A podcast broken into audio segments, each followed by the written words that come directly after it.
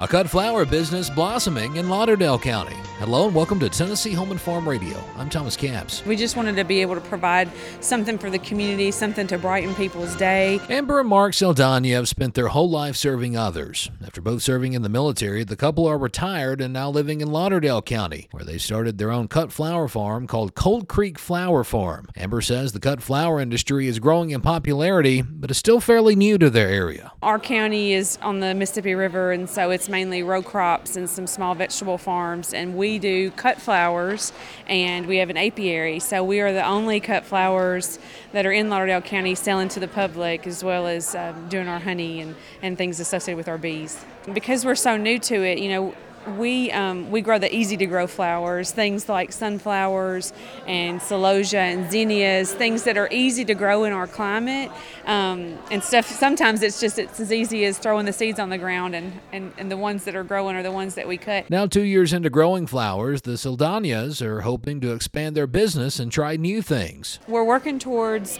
peonies and some perennials, some kind of um, some flowers that kind that are a little more.